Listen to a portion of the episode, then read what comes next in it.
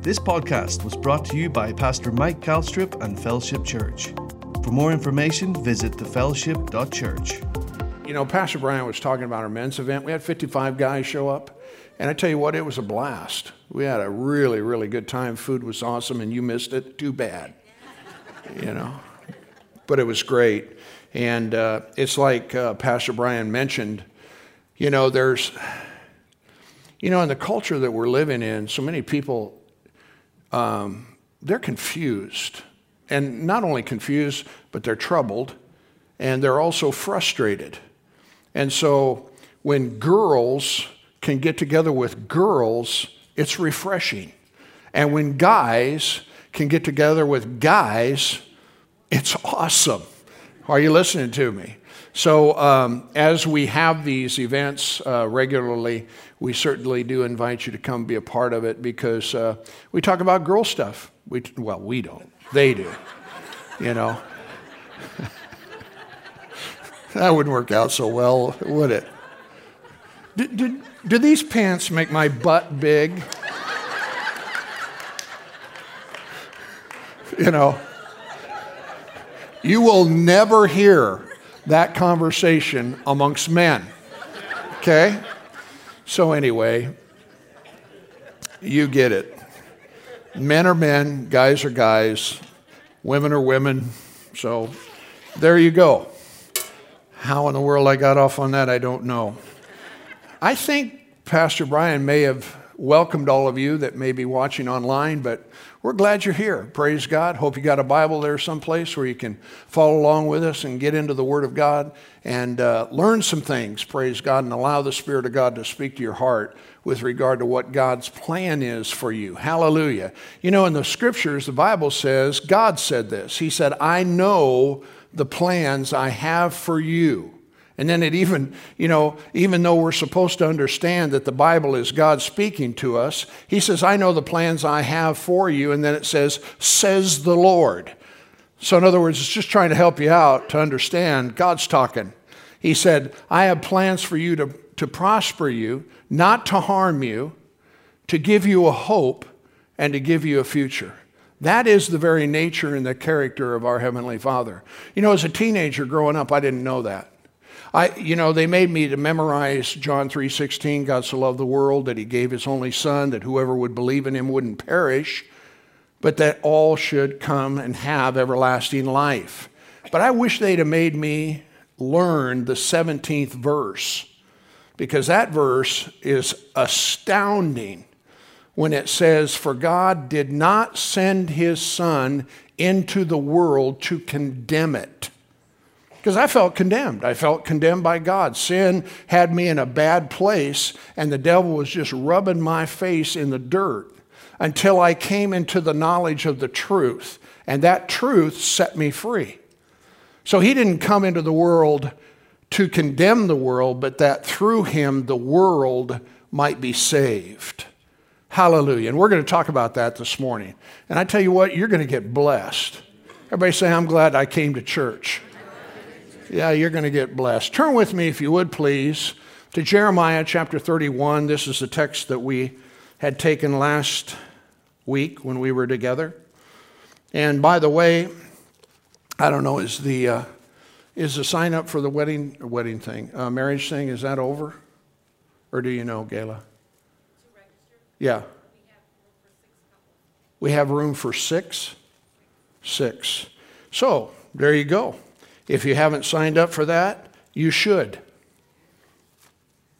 Thank you for your enthusiasm. You say, well, what if I got something else to do? Cancel it. You know, it could, it could be a life changer where your life is concerned. And not only that, it could help to build upon the foundation that you already have. You know, sometimes we've got to figure out what our priorities are. Are you with me? Well, you know, I don't want to go to that. He'll make me feel uncomfortable. They'll make me feel uncomfortable. You know, um, sometimes, you know, the devil lies to people, you know, and uh, really we need to put ourselves in a place where we can allow God to speak into our lives. You know, He loves you.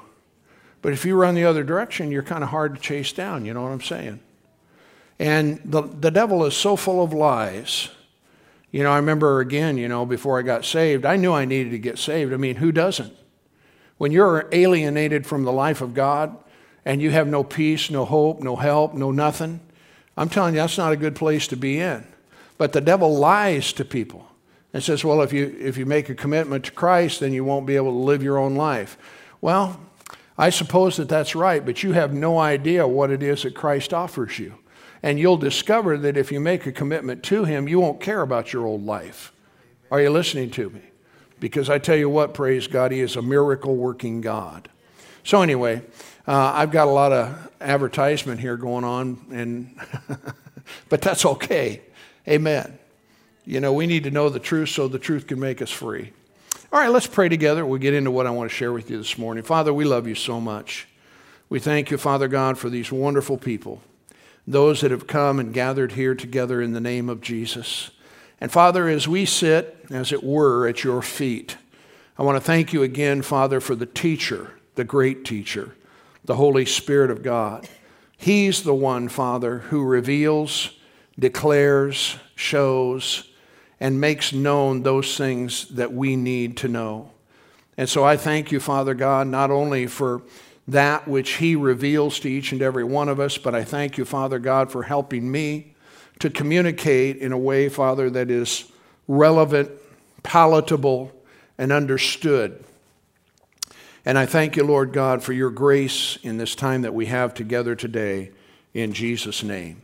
Read with me, if you would please, in Jeremiah chapter 31, verse 31. Notice it says, Behold, the days come Jeremiah is prophesying about a day actually that uh, took 650 years to come to pass, but nevertheless the word was true. He said, Behold, the days come, says the Lord, that I will make a new covenant. Everybody say, new covenant. Yes, with the house of Israel, with the house of Judah.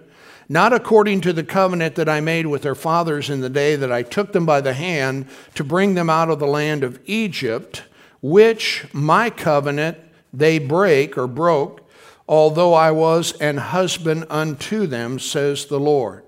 You know, that's what, you know, we talk about this, but, um, you know, when, when two people come walking down the aisle and they stand up here and they give their vows to one another, you know, and they pledge their lives to, to each other, they're making, we call it the covenant of marriage and we're going to be faithful. We're going to, you know, this, that, and the other. So there's a covenant that is made. So when we read these scriptures here, you know, God looks at what it is that He did in Israel's life as just that a covenant. And He re- refers to it as an old covenant, not according to the, the old covenant, but a new covenant I'm going to make. So here we have the Bible, and in it we have the old covenant or the Old Testament. And then we also have the New Covenant or the New Testament. All right? But notice that he refers to it as I married Israel in this covenant that I made with them, but they broke it. Okay? And so, of course, the consequences were not good in that context. But notice in 30, uh, verse 33, it says, But this shall be the covenant that I will make with the house of Israel after those days, says the Lord. I will put my laws in their inward parts, I will write it in their hearts, and I will be their God, and they shall be my people. They shall, uh, and they shall teach no more every man his neighbor and every man his brother, saying, Know the Lord, for they shall all know me, from the least of them unto the greatest of them, says the Lord, for or because I will forgive their iniquities and I will remember their sin no more. Now, again, not to go get off into the weeds of the old covenant, but you know, the people were reliant upon the high priest for the forgiveness of their sins and the offering of, of sacrifice and things of that nature.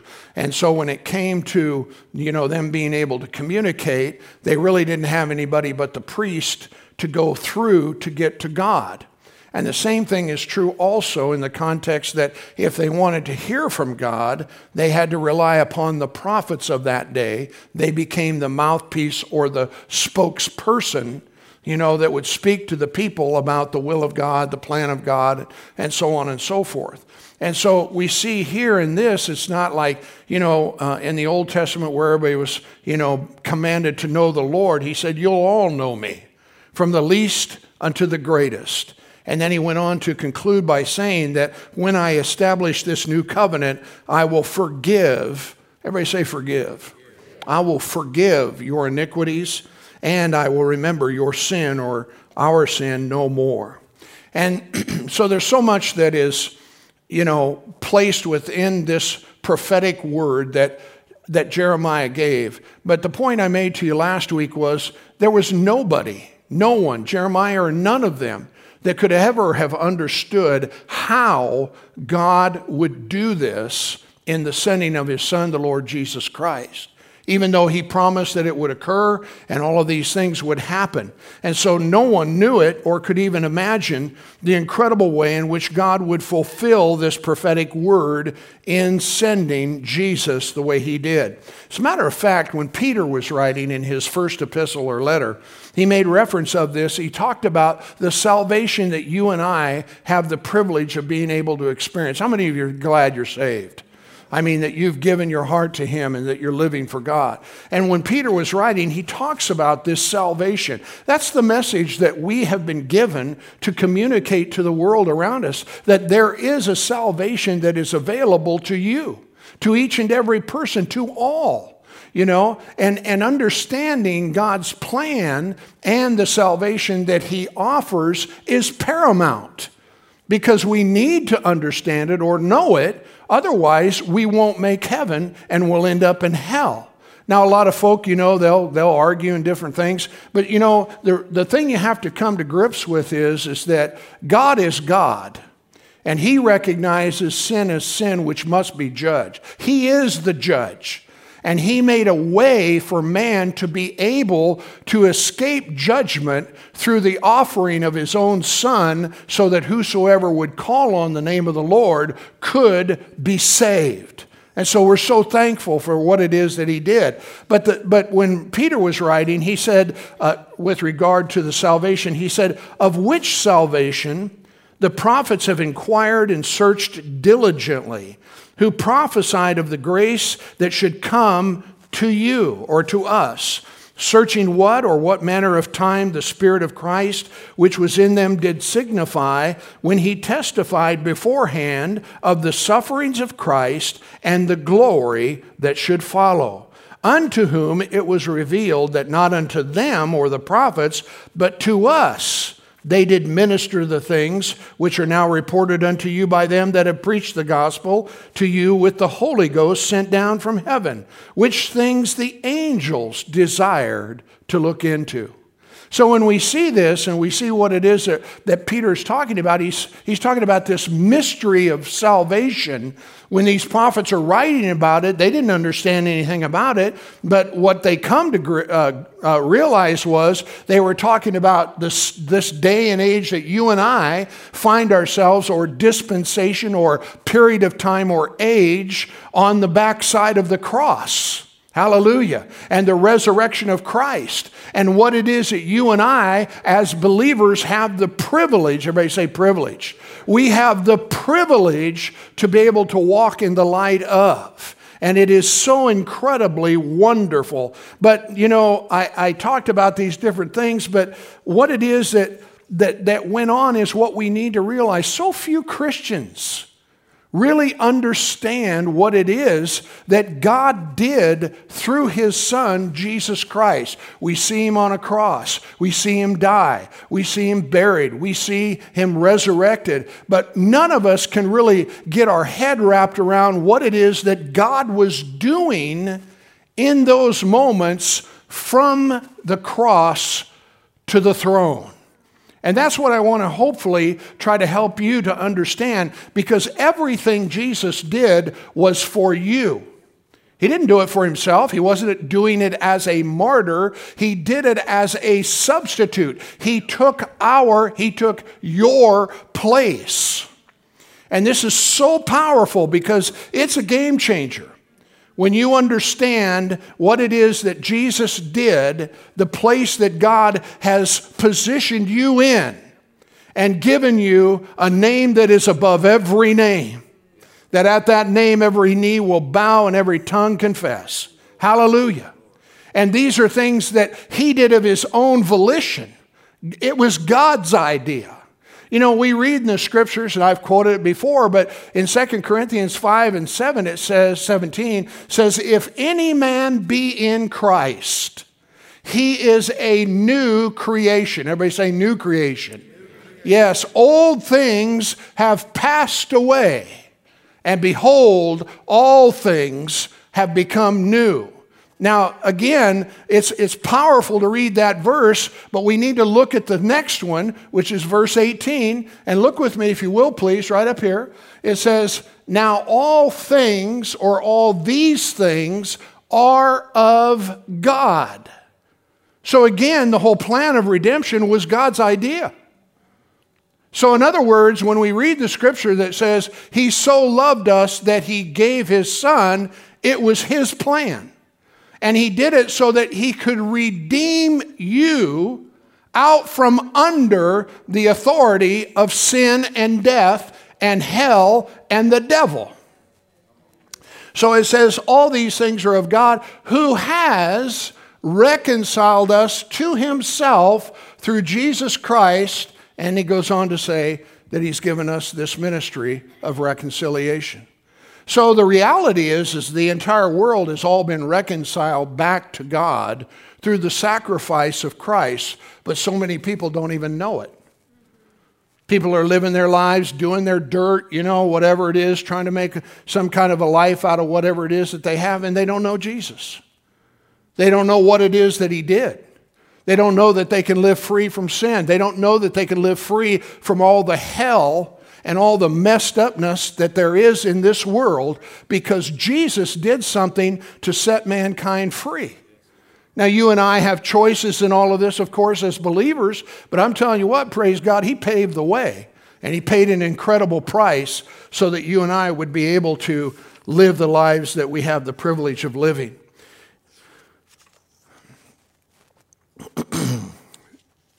Why don't you turn with me, if you would, to the book of Ephesians. Well, yeah. Yeah. That's what happens when you get interrupted by, by the Spirit of God.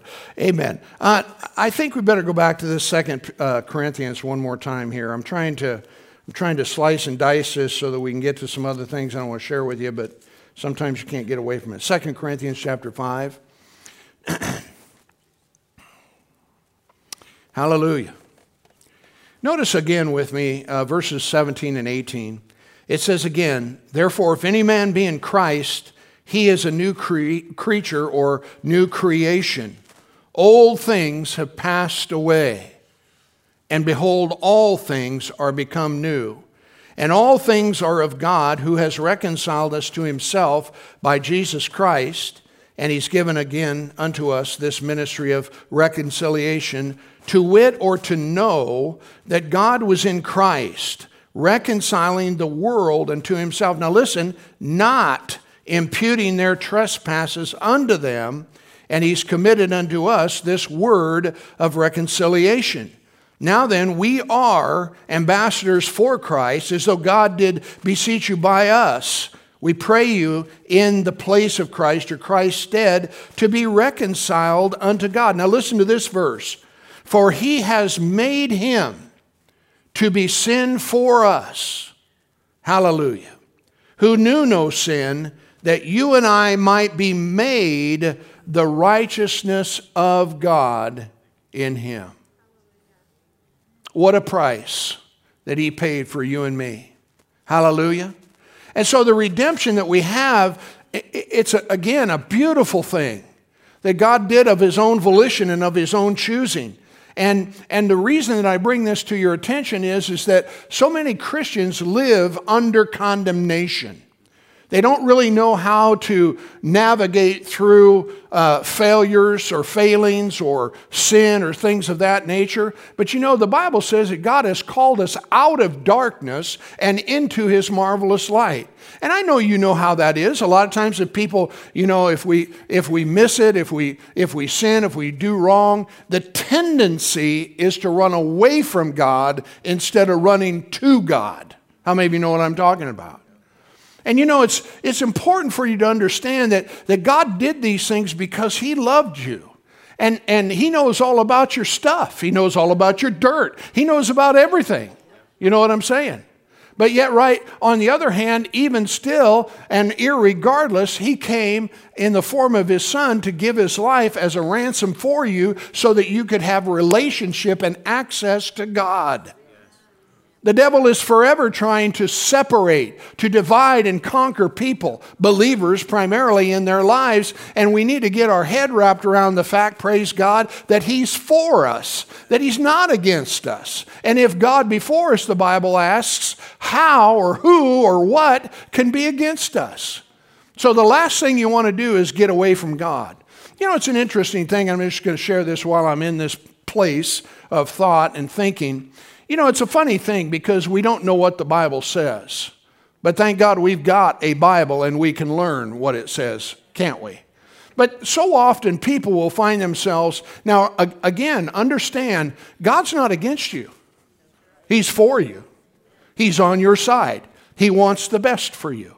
But you know what happens a lot of times is we get going down the road of life and we're doing whatever it is that we're doing and things aren't going very well. Have any of you ever had that happen? Huh? You know, everything seems to be going sideways. And, and our first thought is, God, where are you? Now, I know none of you have ever had that thought before, but you know, we, we tend to reason. We have thought patterns. And we tend to reason, well, you know, I mean, you know, the preacher stands up there and he says this and tells us what God did and what he wants to do and all this and that and the other, and I don't see it happening, you know, and so on and so forth. And, and so we get the question hey, where are you at? You know, what's going on here? I mean, and if in fact you're God, you know, and all this, well, he is God. Huh? And he certainly has done what it is that he said he's done. But the thought pattern is this that people will ask the question, God, where are you? You know, I mean, if in fact, you know, that the, you know, the Bible says this, the preacher says that, you know, there's these promises, and yet I don't see them happening, you know, and so, so where are you? So when we, when, when there's no answer, you know, because after all, you have to understand that God is no further away from you than your breath. Huh? So the, the, the human reasoning, what happens is, is we go down this path where we say, God, where are you? We don't have an answer for that. So then we say, well, it must not be the will of God. Because if it were the will of God, then, you know, something would happen. How many of you are with me?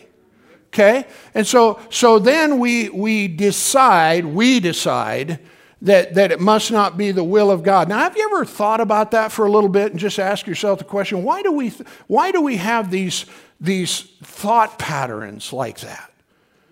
And I just want to tell you the main reason that it happens is because it couldn't possibly be my fault.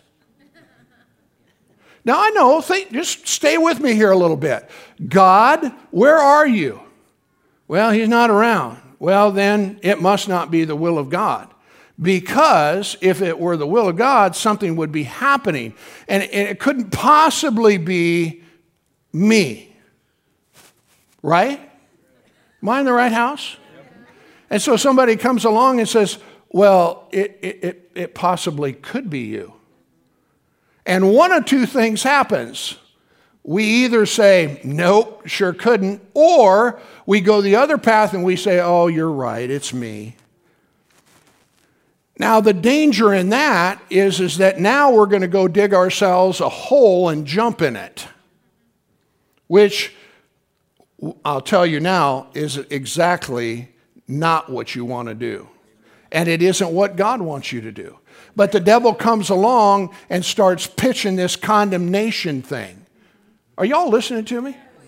So now you're the bad guy. You don't believe God. Where's your faith? You know, you're just a loser. You know, I mean, the list is long. And, and, and pretty soon, you know, you just corkscrew yourself into the ground. There's no faith, there's no joy, there's no, there's no nothing. Why? Because I'm such a loser. Well, you're not a loser. And you're certainly not a victim, you're a victor. But yet the devil will tell you all of these things. Now, you know, if we've made mistakes, if we've erred, if we have somehow missed the mark or whatever, thank God there is forgiveness with him. So, so if we come to the place, now let's go back in our thought pattern God, where are you? He's not answering. So it must not be the will of God. And then somebody comes along and says, well, you know, uh, it could be that you, you might have a few things, you know, that you need to adjust here. And again, we either decide, well, no, it's not me, or we say, you're right, I'm, I'm, the, I'm a loser. You with me? So the Bible says there is therefore now no condemnation. And that's what this is condemnation. There's a difference between condemnation and conviction. You know, we know when we've done wrong. You know, this isn't rocket science. I mean, when you uh, now, if you harden your heart, I suppose you could be in denial or whatever the case might be. But you know, if you're tenderhearted before God, you always know when you miss it. Any of you ever gotten a fight with your spouse? You feel really good after that's over? Why? Because you're in error. And the thing that needs to happen in that is we need to go to God and then go to them, and we need to ask both of them to forgive us. Why? Because we're not so bright. Huh? But what you don't want to do is you don't want to allow the condemnation thing to overwhelm you or overtake you because that's not from heaven.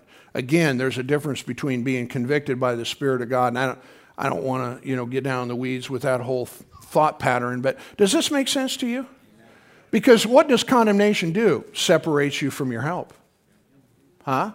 It keeps you from being able to enjoy what it is that heaven wants to do in your life. Are you listening to me? Praise God. So you say, well, how do we handle that? Well, when you don't know something, you just say, uh, I don't know. You know, you, you say, Lord, I, I am, I'm missing it here someplace. See, that's the difference between folks that say, well, you know, God's not answering, must not be his will, all those that's the difference. People having that kind of mentality with instead of saying, God, I know you're right, you're never wrong.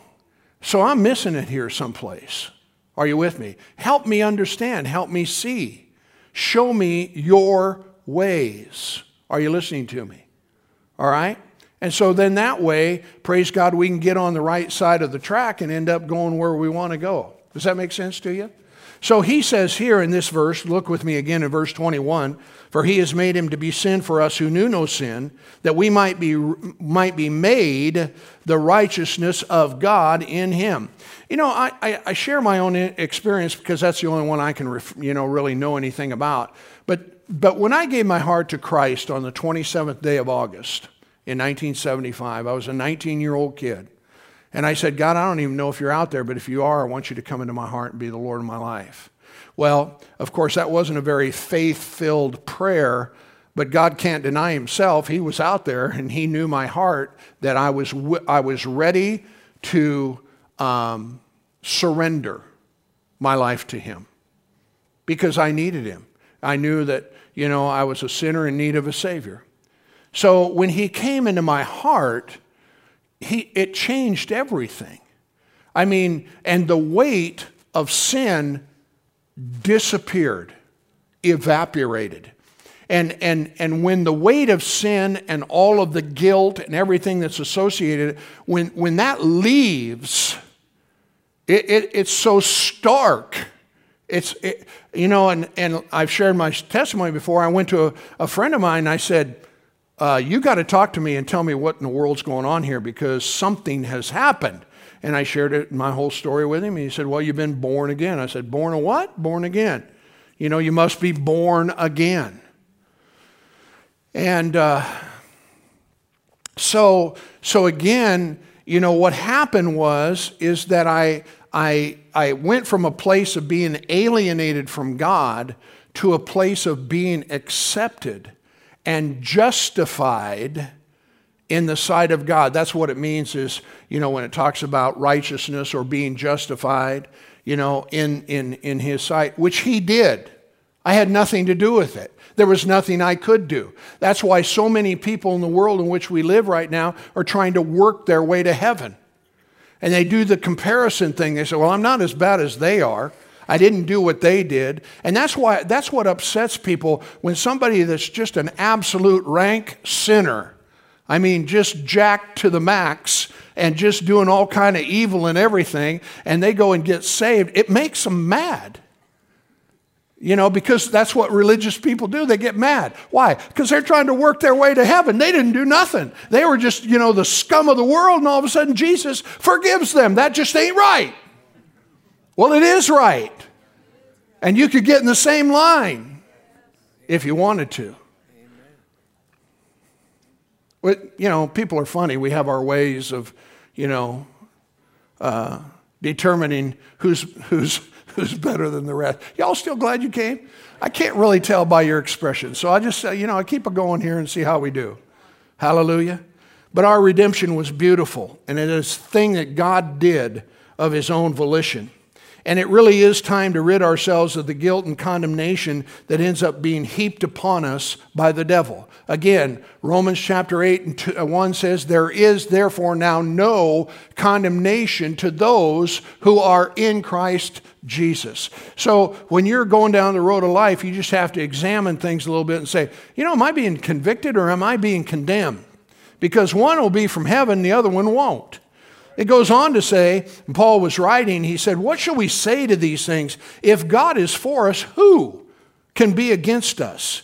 He, now listen to this, he who did not spare his own son, but delivered him up for us. Everybody say for us. Everybody say for me. He delivered him up for you, for us all. How shall he not with him? With Christ freely give us all things. Everybody say it together the Lord, the Lord. is on my side. He's for you. Praise God, He's not against you. You know, you just got to, you know, so, our attitudes so many times affected and impacted by the devil. You know, being allowed, you know, to take offense and be, you know, uh, jealous or judgmental or whatever that man dude you got to rid yourself from these things. And you can. You do it as an act of your will. You do it not because you feel like it but because you know it's right. Because you don't want to stay in the hole you're in. Does that make sense to you? It goes on then and says who shall bring any uh, a charge to god's elect? It's god that justifies or who justifies. Who's he that condemns it is Christ that died, furthermore, is also risen, and is even at the right hand of God making intercession for us. So, again, the church needs to realize what happened between the cross and the throne, because Christ came down from heaven to identify with our sinful conditions so that we could be raised up into his right standing. Glory be to God. Did you hear that? I said he came down to identify with your mess. You know, we, we think sometimes, how can God forgive this or forgive that? It's because He loves. That's why. And it's the kind of love that, that, that human love or human nature knows nothing about. Are you with me?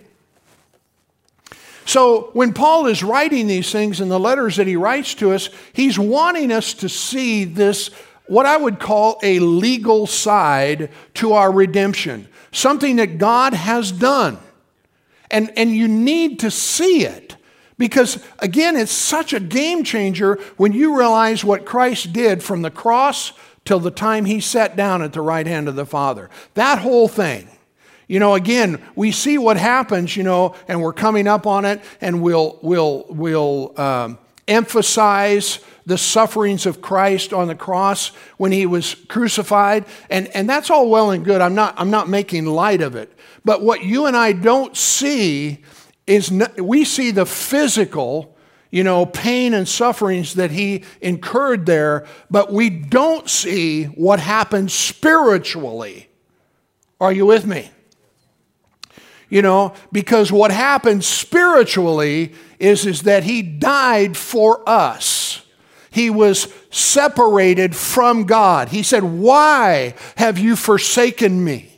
You know, he had done everything in his obedience to God, and all of a sudden, God stepped back away from Christ and he poured out his wrath and indignation on his son, and he became the sacrifice for you and me.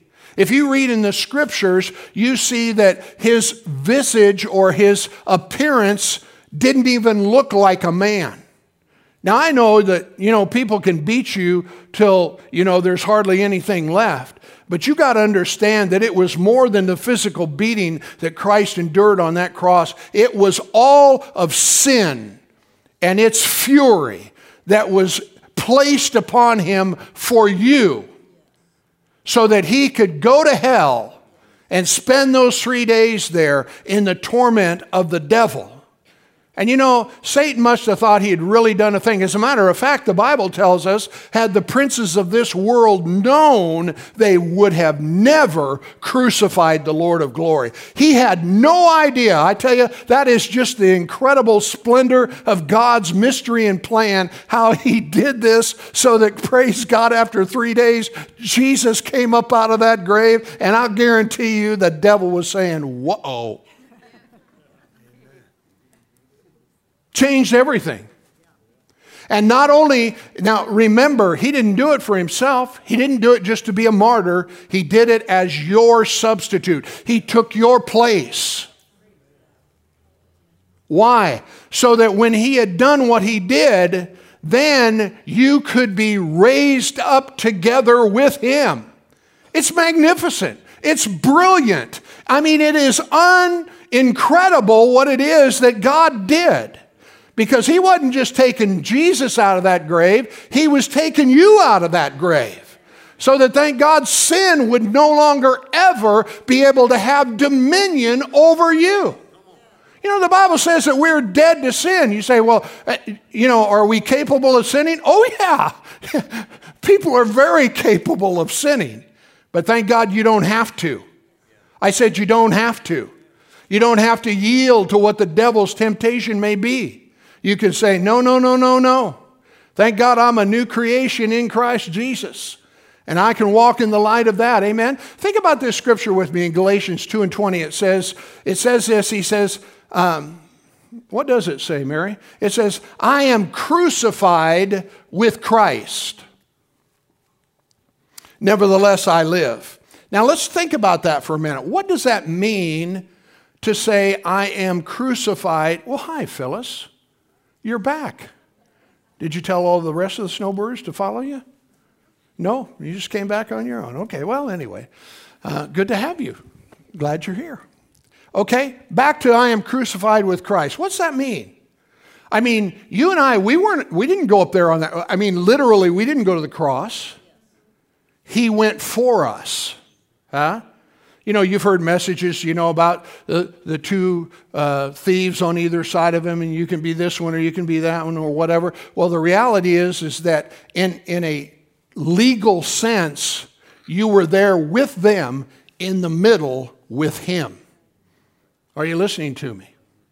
So he says, I am crucified with Christ. Nevertheless, with Christ, with Christ. Nevertheless, it says, uh, it is no longer I who lives, but Christ lives in me. And the life that I now live, I live in the flesh. I live by this faith of the Son of God who loved me and gave himself for me. Everybody say it again. The Lord's on my side. I mean, man, He is for you. Hallelujah. So, whatever it is that you're struggling with, you know, whatever it is, whatever your need is that you have in your life, praise God, God's for you to help you overcome it. You know, what I mean, it doesn't matter what it is, He's on your side to say, Praise God, you've got this. You don't have to live under the, you know, tyranny of sin. You don't have to live like the devil. You don't have to, you know, do the things. Now, your flesh might put up a little bit of a battle. How many of you know we have this body we're in? You know, and it has its desires. But praise God, you got to make the thing get in the coffin, nail it, and say, You ain't coming out. You say, Yeah, but what if I want him to come out? Well, then maybe you need to have a little talk with Jesus. Because he paid an incredible price for your freedom. Are you with me? Hallelujah. But Paul wants us to see this legal side of our redemption and then teach us how to experience the reality or the, the vital side of it in our lives. So these things, they belong to you, they belong to us. Whether we realize it or not, if we know it or not, whether we believe it or not. I tell you what, I want to believe it. Huh? I want to get into the flow of what it is that God has done. I don't want to squander what it is that Christ provided for me. So that when something comes my way, let's say it's a financial need, let's say it's a, a physical health kind of situation or something like that, thank God I don't stand there alone in that matter. But I can say, well, look what showed up. This certainly didn't come from heaven. Looks to me like came from hell. So I guess what? I'm going to pass this up. I'm going to look to the Lord. I'm going to draw upon Him. I'm going to obey His voice. I'm going to do what He tells me to do. I'm going to say what He says about my situation. You know, uh, a friend of ours, Mark Hankins, tells a story about going coyote hunting out in, I think he was in uh, Arizona or someplace. You can do this any place. But you know what they'll do, these coyote hunters? Well, he was talking about, dude, they got the camo and, you know, they got up an old dark hunter and they go out in the middle of the sticks and this and that and the other. And, and um, uh, is Josh in here? Josh Meyer? He might be over helping out, yeah. Josh is a big uh, coyote hunter. He's got one of these infrared scopes, you know, you can see him in the night. I mean, you know, the whole enchilada. But the thing about it is, is what they do is they, they take a, a recording, maybe it's a digital recording or something, you know, of that nature, and, and you, can, you can set down in the middle of a field. Matter of fact, a friend of mine did this one time. They got out by one of these great big hay bales, you know, and uh, they set this, this recording up on top of the hay bale, and then they just sat down by the hay bale. And basically, uh, this is a digital recording of a wounded rabbit, you know, kind of a little screaming type thing, you know, or whatever that, that seems to indicate that, you know, there's a problem. And, and I'll guarantee you that within 15 minutes, you'll know whether there's a coyote within a half a mile because they're on a dead run. As a matter of fact, this friend of mine said they were sitting there and, you know, they had their guns and everything and they're, you know, getting ready, you know, for whatever happens. Well, what ended up happening, here comes these coyotes and man, they are on a dead flat run for this screaming noise and they're sitting right by it. And he said, before I knew it, he says, they, they were so close that I couldn't even see them in the scope. and so, so all of a sudden they're running dead on right at him. Well, then all of a sudden the, the coyotes realize that these guys are sitting there and so they split off and ran off all over the place. You say, why are you telling us this story anyway? Well, Hankins uses this same illustration to say that a lot of times that's exactly what Christians do. They, they got their wounded rabbit call of negativism, you know, and whatever it is is not going right. They're always talking, you know, or screaming about whatever it is, you know, that, you know, uh, that they're not happy about and this and that. And you, you getting this? And what does it do? It attracts them. It attracts it. He comes, he shows up. He says, Let me accommodate. You know, are you with me? Because people all the time, they, they get into this negative kind of thing, and they don't, you, you know, people don't think about what it is that they say and what kind of an impact it can have on their lives. But I'm telling you, the stuff that comes out of here makes a difference. Are you with me? And I'm not talking about being in denial, but you still don't have to talk about it. Huh? You know, I mean, uh, obviously, things that we deal with, financial needs, uh, health issues, things that, they're very real. But let's start saying what he says about it instead of talking about your this, your that, your, you know, arthritis, your whatever. You don't realize that you're taking something that you have been redeemed from. Does that make sense to you? You know? So, so what you got to say is you got to say, Father, I am so thankful that your word is true. And praise God, you redeemed me from the curse of the law being made a curse for me because the Bible says, Cursed is everyone that hangs upon a tree. So he took the curse, he took it. You know, he not only took your sin, he took the curse. Everybody, you know, we can say, you know, I am redeemed from the curse of the law. Why? Because Christ has done it. Are you with me? So what you say, well, what's the curse of the law? I don't have time. Read Deuteronomy 28. That'll give you everything you know. It'll talk about the blessing, and then it's got about 50 verses of the curse. You know? But you've been redeemed. But that's not the way we talk, it's not the way we act, it's not the way we think, it's not the way we believe. But thank God we sure can. I said, we sure can. You know, you can change a few things. Are you listening to me? My wife and I, we we police each other. You know? Somebody says something wrong, we go, oh, no, no, no, no, you're, you're right, you're right. Forget that. So, you know, because it, it, it's such a habit. You, you guys still glad you came? Okay? You know, I, again, I, I'm looking for help here. I just want to make sure I'm doing the right thing. Turn to Ephesians chapter 1, and I'm going to go just a little bit further. I know I've, I've dumped a lot on you here this morning, but I want you to see this before we close. Ephesians chapter 1.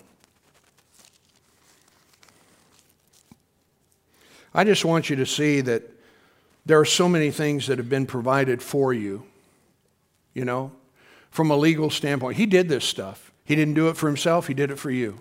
So, what you and I have to do is we have to get ourselves in the place of, of being, you know, in a position, if you want to call it that, to where we say, no, this is what the word says. And it's a legal thing. You know what I'm saying? I mean, we don't think about the legalities of heaven or spiritual things, but it's very legal. You know, I mean, when, when, when sin came into the world, the Bible says death came by sin. A- Adam was never designed to die.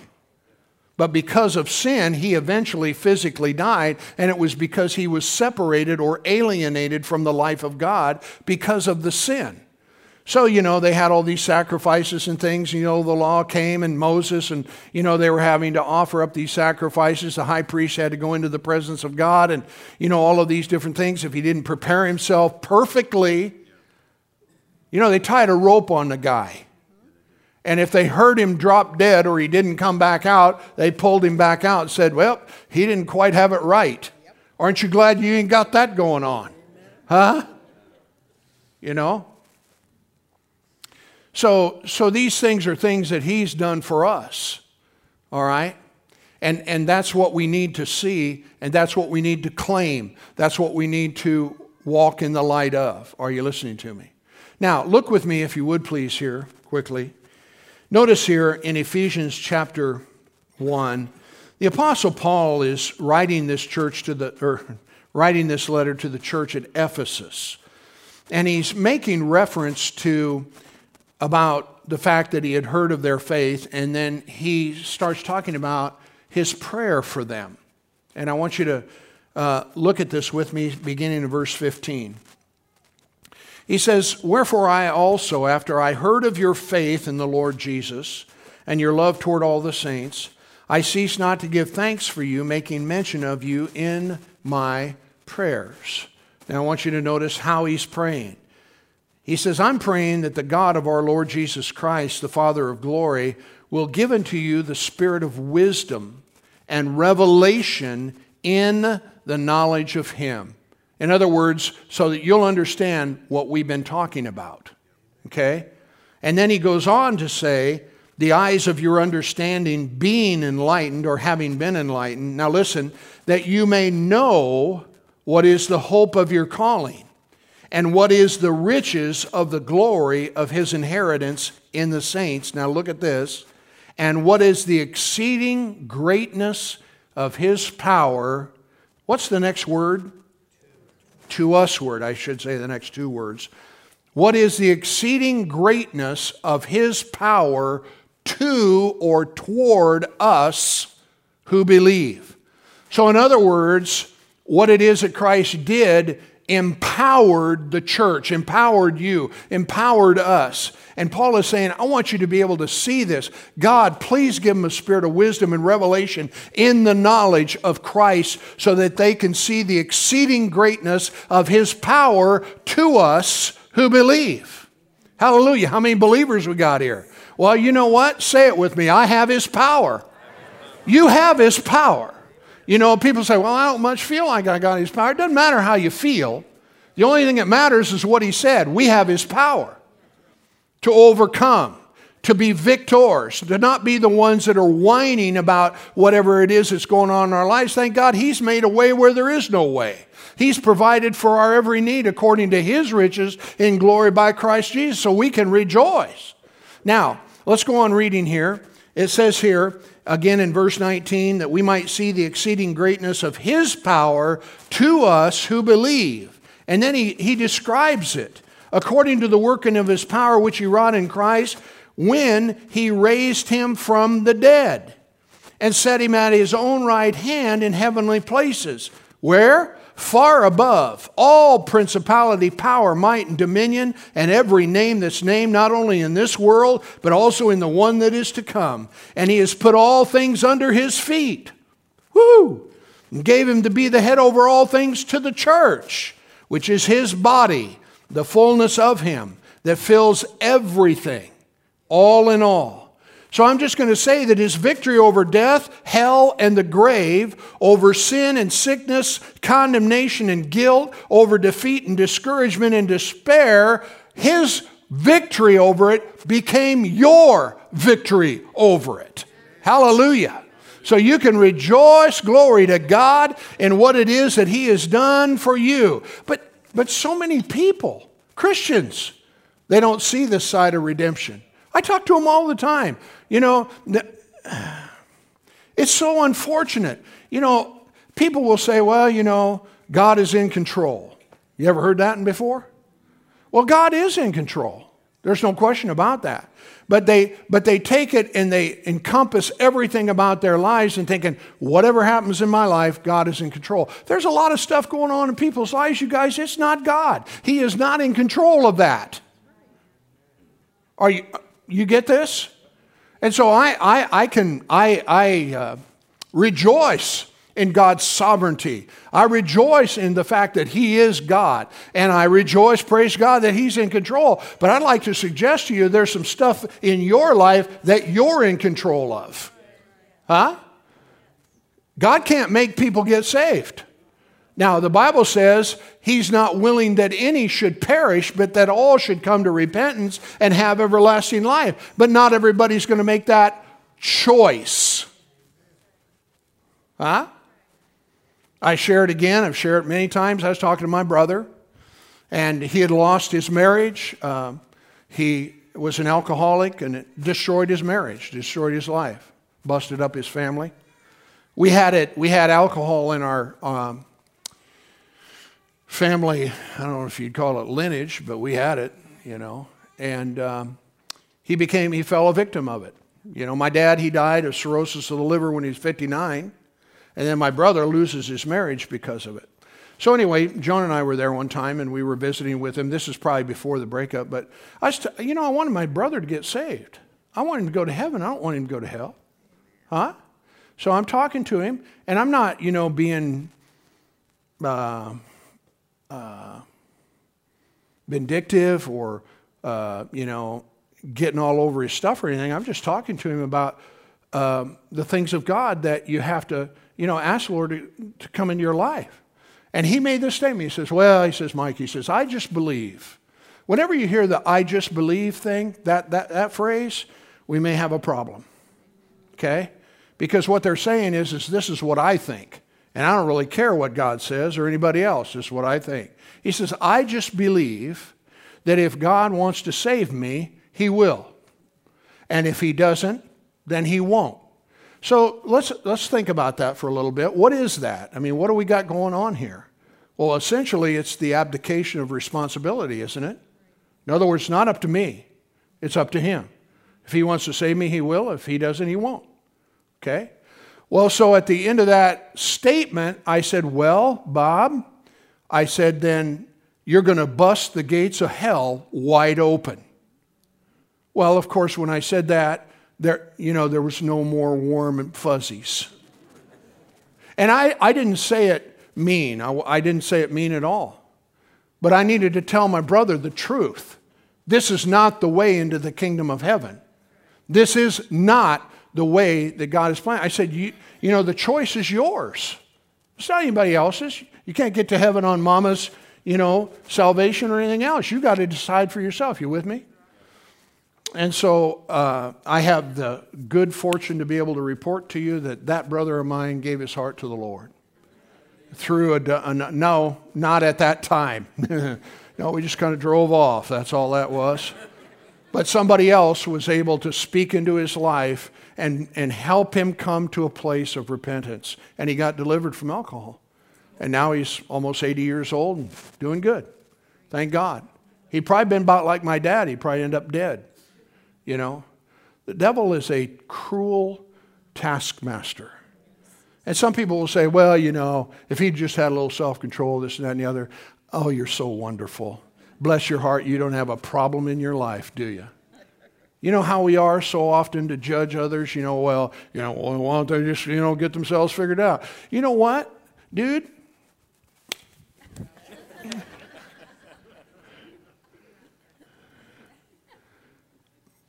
we all got stuff that stinks, and we all need Him.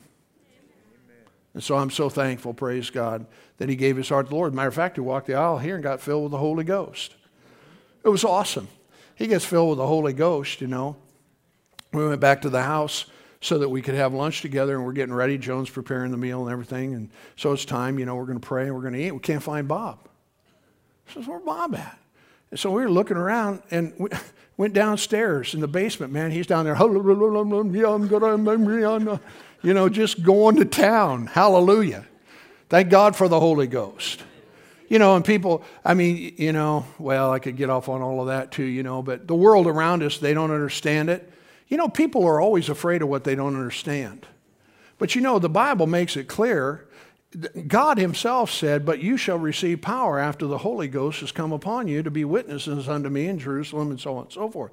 And it says, When the day of Pentecost was fully come, they were all with one accord in one place. And suddenly, there came this sound. Hallelujah. This mighty wind of sound from heaven and the Bible says that they were all filled with the Holy Ghost, and they, those that were gathered, 120 of them, began to speak with other tongues as the Spirit of God gave them utterance. And people say, well, what good is it? Well, I, again, I don't have time to talk to you about all of this, but you know, there's a spiritual edification in being filled with the Holy Ghost. Hallelujah. And there are other benefits to it. You know, the Bible says sometimes, you know, the Bible or the Holy Ghost helps us in our infirmities, for we often don't know how to pray for as we ought, but He takes hold together with us against whatever it is that's going on. I mean, there's a myriad of different things, benefits, but people, they miss out on it because, again, they end up getting afraid of whatever it is that they don't know, or they don't have faith to get filled with the Holy Ghost. You with me? Man, I'm telling you, man, praise God. If, you, if you're not filled with the Holy Ghost, you should be. You need to be. And whatever it is, it's a, you know, standing between you and it, you need to get that figured out. You say, well, I'm waiting on God. No, He's waiting on you. Uh, last time I checked, about 2,000 years ago, He poured it out. So it's available. Everybody say it's available. You just got to get whatever it is that's between you and it out of the road so you can go ahead and receive. You know, the Bible says they began to speak as the Spirit of God gave them the utterance. You know, people think that God's just going to take them over sometime, you know, and, and they won't be able to, you know, control themselves. You have control. See, you do the speaking, He does or gives the utterance. Huh? You do the speaking, you know. I don't know how come I get off on this, but anyway, it's good. There's things that belong to us, and I got to stop. Hallelujah. You're such great listeners. Amen. And I could ask you if you'd give me one more minute and then I could, you know, count all the hands and have about 20. But anyway, we're not going to do that. How many are glad you came today? I, I, I, I just, there's so much in the scriptures. You got time for just one more thing? Just look at this. Look at this, okay? I, I promise.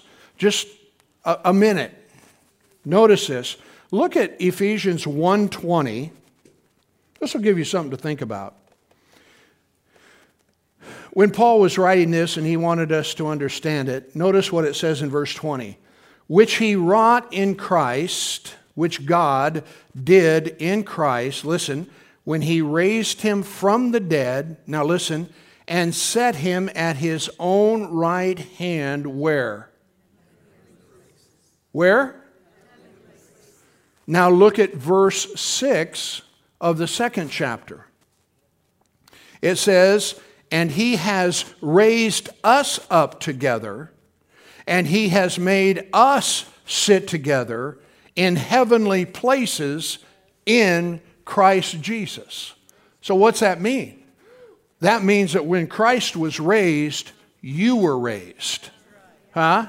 So, the authority that, well, I say it this way for you to be seated with him in heavenly places in Christ can mean no less than for you to, uh, to share the authority that that throne represents. So when the devil comes, praise God, instead of, you know, when, when he comes a running, you get the big gun out. Huh? Yeah, get the big gun out. Yeah. Amen. You say, what's the big gun? The big gun's the Word of God. Amen. Would you bow your heads with me for a moment? Father, we love you so much. And God, I, I've endeavored at least to, to communicate some of these things, Father God, to help us to be able to position ourselves and to live in a place that you've called us to live. And God, I thank you for the, the attentiveness and, and the desires to understand these things as it applies to our personal lives. Oh, thank you, Jesus. Father, my prayer this morning is, is that you'll help all of us to understand that you gave us the privilege of being able to miss hell and make heaven. And Father God, I pray today that if there's anybody in the sound of my voice that's never made a commitment to you, that, that Lord, by your Spirit, you would call them to yourself. Help them understand, Father, there is a heaven to gain, there's a hell to shun. And, and, but help them to understand the decision or the choice is theirs. It's, it's not yours. You've done everything that needs to be done and opened the door for us to be able to walk through. So I pray for them, Father. Help them to, to see that and understand it. I pray, Father God, for those that are here this morning and maybe they've never been filled with the Holy Ghost, with the evidence of speaking with other tongues. And I know for some, Father God, it's things they don't understand and, and it, can, it can be somewhat. Um, they can be wary, I guess, if that's the right way. But God, I ask you to help them to distill this, this, this fear and say yes to what it is you have for them so that they can experience this gift that you offer. And I just thank you, Father, for your grace in every one of our lives. While your heads are bowed, your eyes are closed, no one's looking around. If you're here today, you've never made Jesus the Lord of your life, never asked Him to come into your heart you know, maybe, maybe you did at some time in the past, but it really wasn't real. I did that. I, you know, I walked the aisle, but, but my heart wasn't there. Maybe that's, maybe that's your situation. But I tell you what, He offers you everlasting life. And if you'll ask Him, He will come and make His home in your heart. So, again, while everyone heads bowed, eyes closed, if you're here today, you've never done that, but you say, Pastor, I have an interest in your prayer. Would you please pray for me? Can I see your hand if I look across this crowd? All right, thank you. Thank you. Anybody else? Anybody else that'll join these? You've never you've never asked him. Praise God. We'll just wait a moment here. Those of you that are watching online, you may be watching, jumped into this um, um, stream, live stream and you've never asked Christ to be the Lord of your life, you can pray this prayer just like all the rest of us are going to pray in a moment. And if you'll let your heart agree with what you're praying, I tell you what, God will show up in your living room or wherever it is that you are and make you a new creation in Christ. So while our heads are bowed, our eyes are closed, there's no one looking around, but maybe you've never been filled with the Holy Ghost. You never you know, with the evidence of speaking with other tongues. You kind of wanted to, and you've been kind of bouncing around on the deal or whatever. I, you know, I don't know. But if you're here today, we want to pray with you, and we won't embarrass you. We'll we'll we'll pray with you after the service here, you know, and things, so you don't have to uh, show up in front of everybody. But um, if you're here, you've never been filled with the Holy Ghost, hallelujah. And you'd say, by your uplifted hand, Pastor, I have an interest in your prayer. I want to be filled with the Spirit. Can I see your hand anywhere as I look across the crowd here this morning? Okay, there's those, yes. Anybody else want to be filled with the Holy Ghost? Don't, don't, don't be fixing your hair because I'll, I'll take that as a, I want to get filled. You know, I'm looking for hands here. Anybody else? Thank you, Lord, for your blessing. Anyone? Okay, praise God. All right, I'm going to lead you in a prayer, church. All of us, we're going to pray for those that raise their hands. Hallelujah. We're going to believe together. Thank you, Lord, for them to come into the kingdom of God. Say this prayer with me Dear Heavenly Father, I come to you today without any reservation. I ask you to forgive me of all my sin. Come into my heart and be the Lord of my life. I make you my Savior. And I thank you for receiving me just as I am. And I ask you, Lord, to fill me with the Holy Ghost so that I can have the power that heaven has to afford.